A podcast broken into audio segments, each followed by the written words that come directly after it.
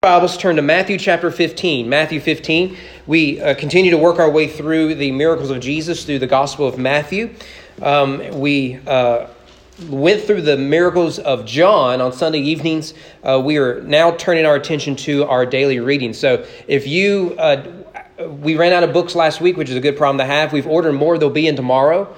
Um, so uh, if you're here throughout the week or Wednesday, if not next week, uh, we'll have those available for you. I've been really pleased with the response with the books and the daily reading. I've gotten messages and, and the Sunday school classes and Wednesday night Bible study was really encouraging uh, that we are going to read through the Bible together as a, a community of believers. I think this would be good for all of us uh, to do that. So thank you, Sunday school teachers, in adjusting things. Uh, thank you, uh, members and guests alike who are reading the Bible. The number one key to spiritual growth is reading the Bible. You don't need a seminary degree to learn that, right? And to know that. It's the single most important thing. So I'm excited we're able to do this for the next nine months. With that, if you will, stand with me out of Reverence for God's Word, page 864 of your Pew Bibles. And of course, if you don't have a Bible, take that home with you, or we can provide a nicer one for you. We want to start in verse 21. The evangelist Matthew writes under inspiration of the Holy Spirit. And when Jesus went away from there and withdrew to the district of Tyre and Sidon, behold, a Canaanite woman from that region came out and was crying, Have mercy on me, O Lord, son of David. My daughter is severely oppressed by a demon. But he did not answer her a word. And his disciples came and begged him, saying, Send her away, for she is crying out after us. He answered, I was sent only to the lost sheep of the house of Israel.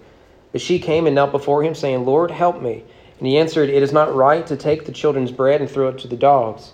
She said, Yes, Lord, yet even the dogs eat the crumbs that fall from their master's table. And Jesus answered, her, O woman, great is your faith. Be it done for you as you desire. And her daughter was healed instantly. Let's go, Lord, in prayer. Father, we ask as always you open our hearts, we would receive your word, our mind that we would understand it, our eyes that we would see your glory, our ears that we would hear and heed, our mouth that we would speak the truth of the gospel to ourselves, to one another in love, and to this lost and dying world that so desperately needs to know the truth and love of Jesus.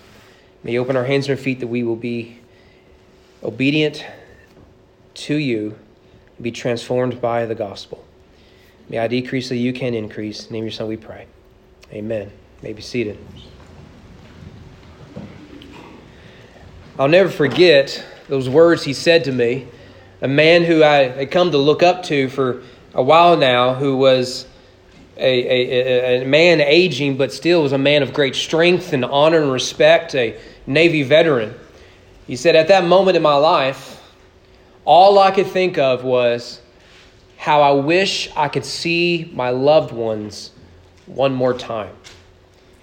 This Navy veteran was on his ship out in the ocean, serving as a blockade, keeping Soviet Union ships from coming to Cuba.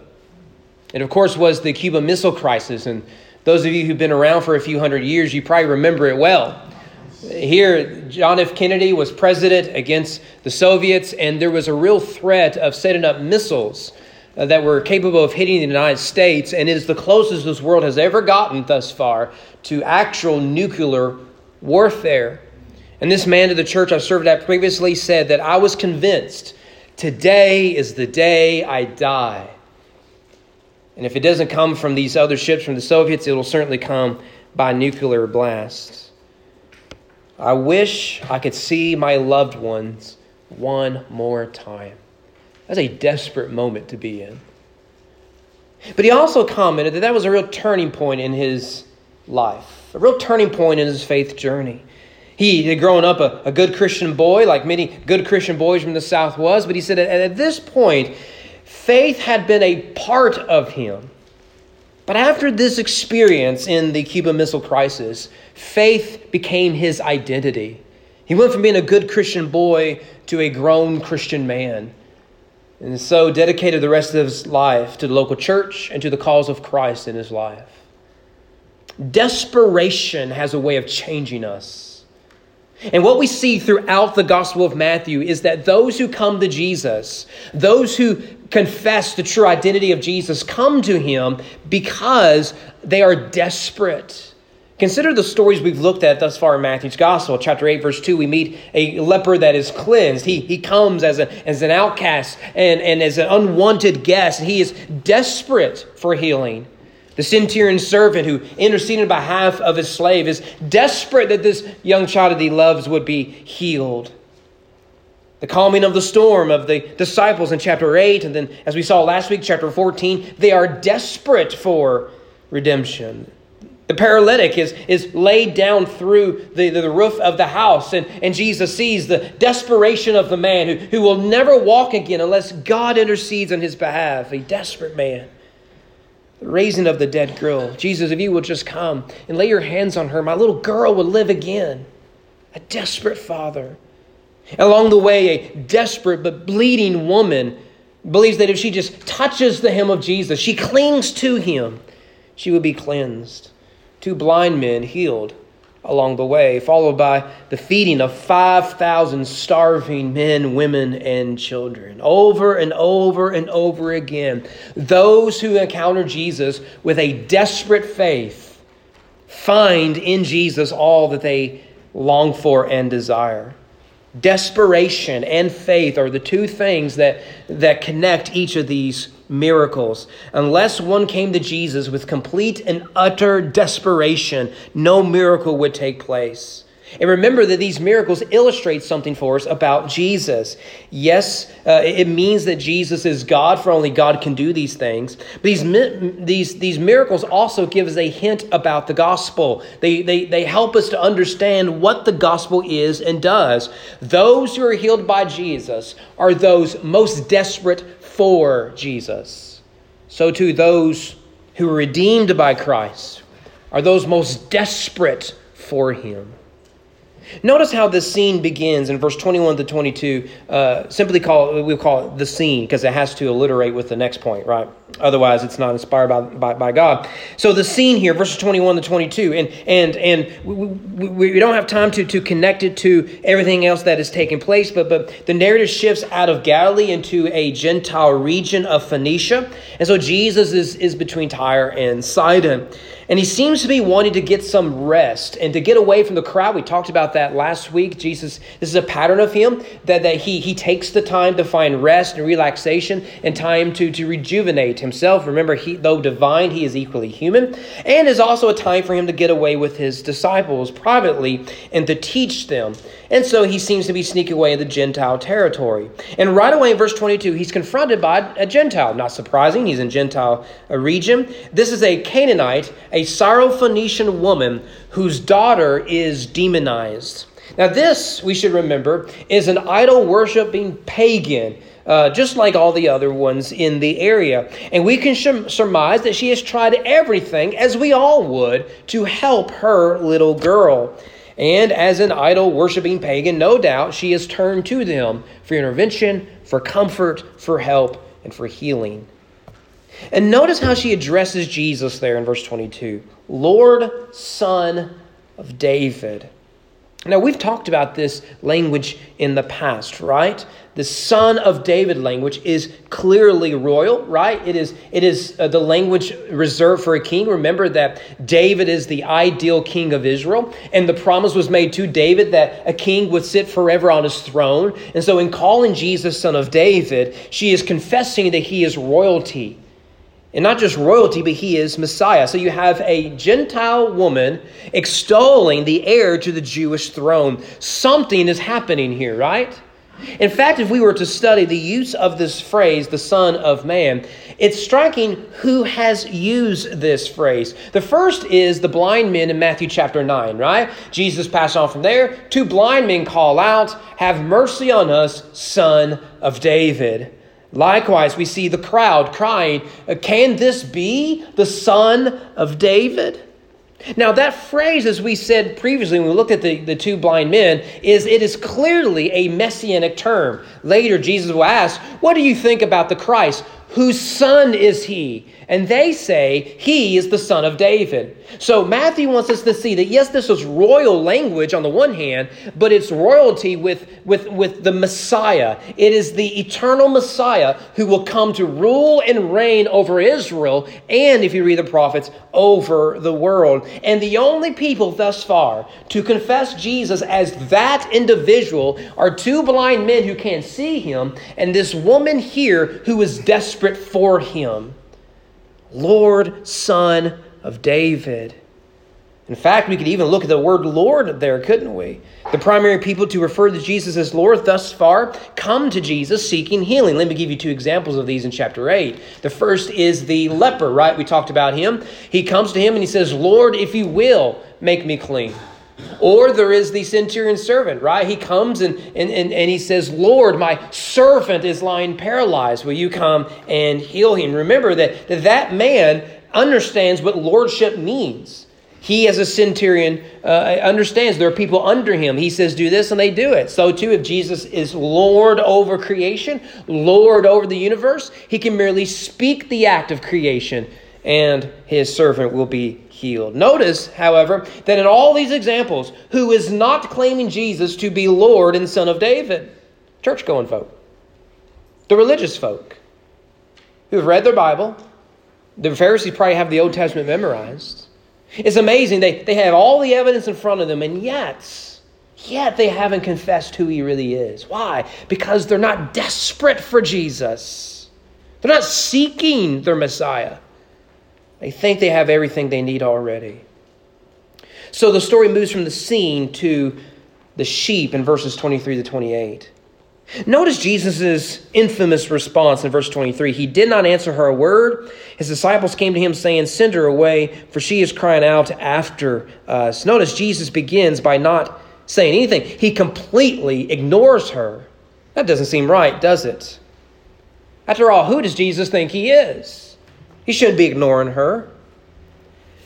But the reason he ignores her is very important. You've got to grasp this.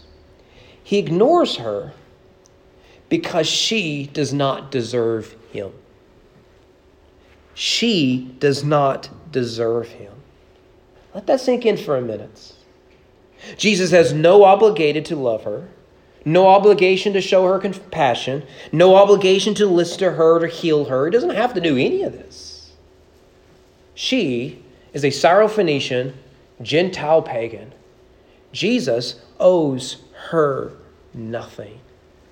Now, the reason we recoil at such a suggestion is quite obvious, isn't it?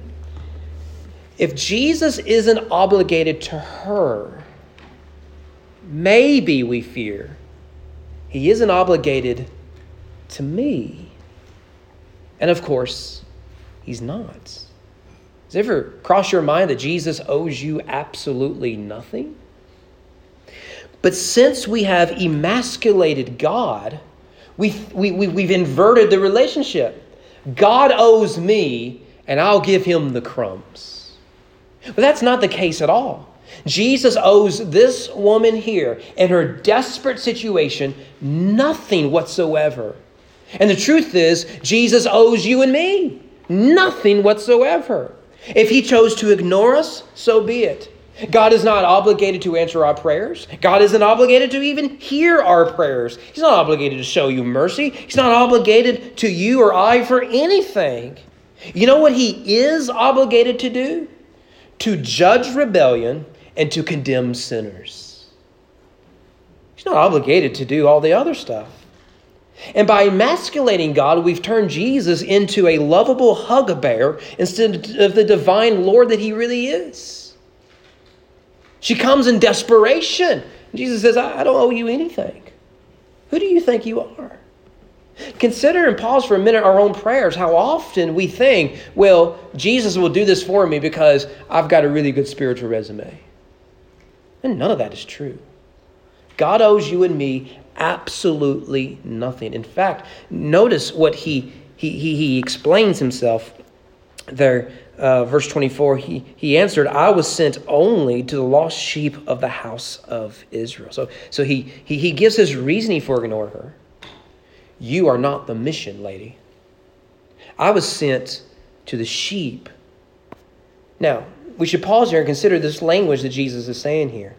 The prophets in the Old Testament had condemned the priests and the kings and the other prophets for failing to shepherd the people of God. One passage in particular is significant here in this, and that is Ezekiel 34. We'll just read one verse, but the whole chapter itself is worth highlighting. For thus says the Lord God Behold, I myself, I, I will search for my sheep and I will seek them out. This is a messianic hope. Ezekiel saying, The prophet, the priests, and kings, you've all failed the house of Israel. Look at them. They, they, they've gone astray. So God says to through Ezekiel, I will come down and I will shepherd them. I will lead them. I will be their good shepherd. And this is the context, by the way, in John chapter 10, when Jesus stands up in Palestine and says, I'm, I'm that good shepherd.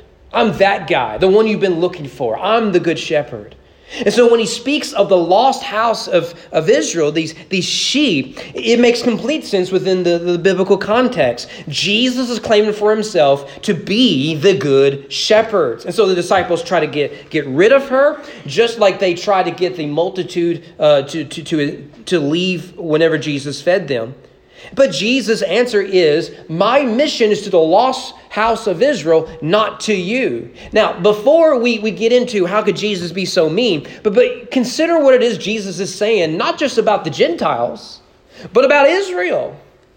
He said the people who claim to be professing God are the ones who are the most lost in this scenario. So much so, the Messiah has to come to rescue them, to shepherd them, to be they're lost and they need to be found. I mean, we rarely consider the hurtful language that Jesus is using regarding Israel. And that would have been blasphemous to Jewish ears. But nevertheless, Jesus says, you know, now is not the time. My mission is very clear, and that is to the lost sheep of the house of Israel. But notice her response, verse 25. I'm so glad she's not a 21st century American, aren't you? I mean, this her response would have gone on Twitter, not to the Lord. Jesus has said, You are not part of the mission. I'm not obligated to do anything for you. But her response in verse 25 is illustrative. But she came, knelt before him, saying, Lord, help me. Help me. Notice she doesn't give up, like most of us would have. Well, I said one prayer. Mm, I guess I guess that just ain't gonna work out then. I gotta figure out my own. That is not the pattern we see in the Bible at all. She calls him Lord, thus, she affirms his person and power. She doesn't complain, she just keeps begging. She is desperate here, right? If, if, if, moms, you can understand this, right? You, you, you are you're not going to leave until this man hears you out. In fact, notice her language is striking. Help me. Help me. But I thought she was here to help her daughter. Again, I, I think you moms can really appreciate this, can't you? When her daughter hurts, she hurts. If her daughter needs help, she needs help. This is so about this is about so much more than just sickness and demonization. And so Jesus responds, verse 26. It is not right to take the children's bread and to throw it to the dogs. Well, I tell you what, this is Jesus meek and mild, isn't it? Right? I mean, this is the Jesus you heard growing up as a kid in Sunday school class. You know, Jesus that just he, he's just he's just a big hug bear, right? He's just he just what a nice Jesus we worship, isn't it? This guy's completely wanting to ignore this woman, and he says, "Look, you are nothing but a dog to me." That's exactly what he says in your Bibles and mine. Now, remember, there is a cultural context here. The Jews are often described as the children of God. You can go all the way back to the Old Testament. It's consistent. Jesus does that here. The Gentiles, in comparison, are often described as dogs. Now, when I say dogs, what I'm not talking about is Fido. What I'm talking about is a wolf, a raging animal. Let me give you a few examples in the Bible of this. For example, in Matthew chapter 7, do not give dogs what is holy, right? And then he compares them to pigs. Don't cast pearls before swine, right? So you see that, that in, in, the, in, in the Jewish world, dogs and pigs were very similar, right? It's the whole point of, of that parable Jesus gives in the, in the uh, Sermon on the Mount. Psalm 22, dogs encompass me. This is a messianic psalm uh, about the crucifixion of, of Jesus. Dogs, Gentiles, evil Gentiles surround me. They pierced my hand and feet, is there in verse 16. Uh, Psalm 59, each evening they come back howling like dogs and prowling about the city. This is a very common imagery. And remember the story of uh, Jezebel, how she dies? Right? And, and she, she, she's killed, and then Elijah warned her, the dogs will lick up your blood. Right? That, that, that was not a compliment. I don't know how you can confuse it with a compliment, but, but you know, it's, it's, it's, it's not just any dog. These are, these are wild, dangerous dogs, right? This, this is as low as you can get for Jezebel to go from queen to that. And in terms of a modern world, a good example of this comes from the movie or the book uh, To Kill a Mockingbird. You remember the scene's a very important scene, right? This is where there's, there's a, a mad dog loose and Atticus is the one that shoots it, right? And you can see his glasses. He has to take them because he's not as good a shoot as, shot as he used to be, and his kids, you know, see him a little differently. But that's a wild dog, and it's and that dog is dangerous to that community. And so, so when we hear dogs, we understand that in the biblical literature, that's not a compliment. It's not a compliment.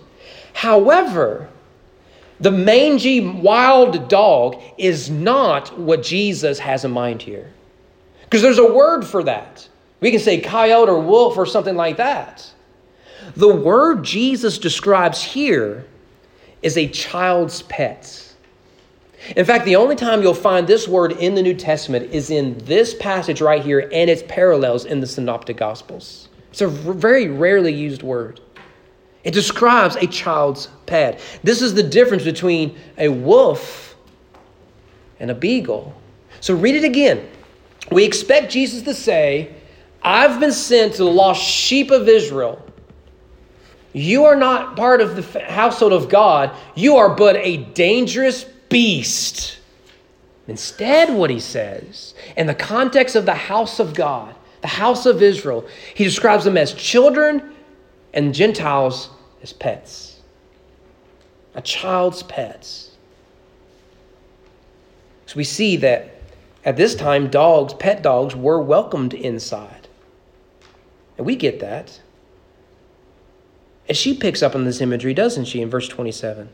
Yes, Lord. Yet even the dogs eat the crumbs that fall from the master's table. You, see? She says, Oh, that's the sort of animal I am.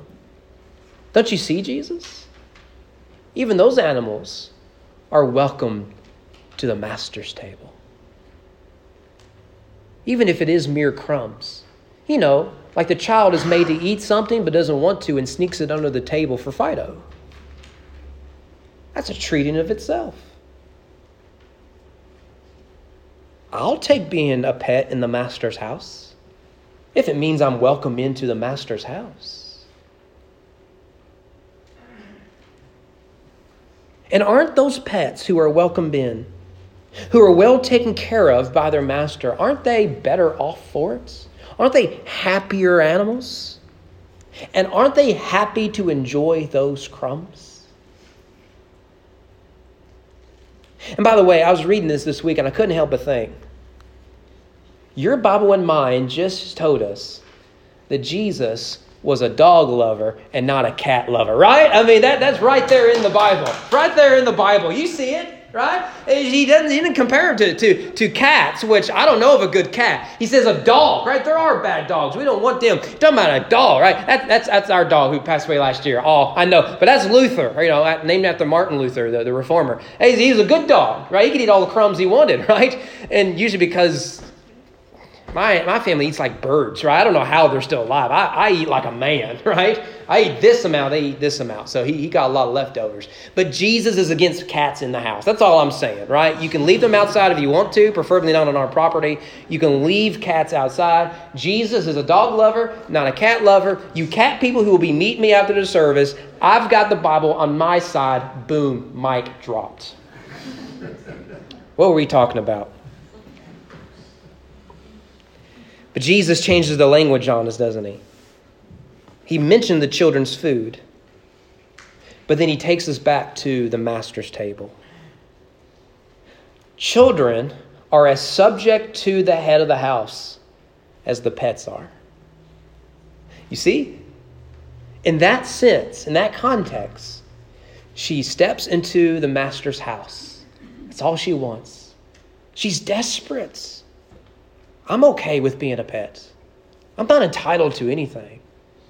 All I want are crumbs. All I want is grace. At no point does she throw a fit or demand her rights. She knows that she is a filthy Phoenician Gentile. She's owed nothing from this Nazarene, and she is content with that. What humility we see modeled here. Clearly, she's not a 21st century American. This is the opposite the way we would respond. If Jesus says something like this, by the way, Jesus is saying something like this to us, we would stomp our feet, we would cross our arms, we would recite our spiritual resume, right? I am a good person, I have a good attendance record, I'm a loving husband, I'm a sacrificial mother, I'm a hard worker, I pay my bills, I'm responsible, I have a good reputation, I pray, I read my Bible, I worship, I have a good theology, I give, I go, I do. I'm owed something by Jesus. We believe we deserve the master's food. We believe to set at the head of the master's table, when in reality we are unworthy of the master's crumbs. So, what does Jesus do in verse 28? Oh, woman, great is your faith. Be it done for you as you have desired.